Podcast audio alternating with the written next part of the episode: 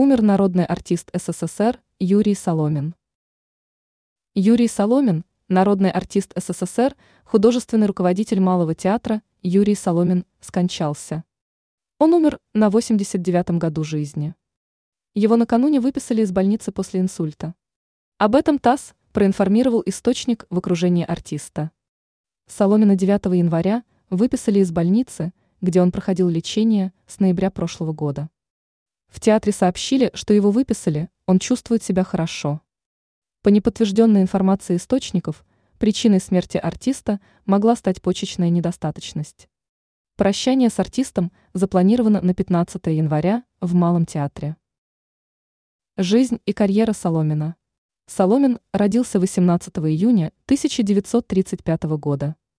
В 1957 году, по окончании театрального училища имени Щепкина, он был принят в Малый театр. Через 31 год Соломин возглавит этот театр, став художественным руководителем. Дебют Соломина в кино состоялся в 1960 году, когда он исполнил главную роль в фильме «Бессонная ночь». Огромную известность Соломину принесла роль Павла Кольцова в кинокартине «Адъютант его превосходительства». Затем последовала череда триумфальных ролей в блистательных фильмах, среди которых «Дерсу Узала», «Блокада», «Летучая мышь». Всего он снялся в более чем в 60 картинах. За его плечами режиссерские работы, скандальное происшествие в Брикмеле, берег его жизни, в начале было слово.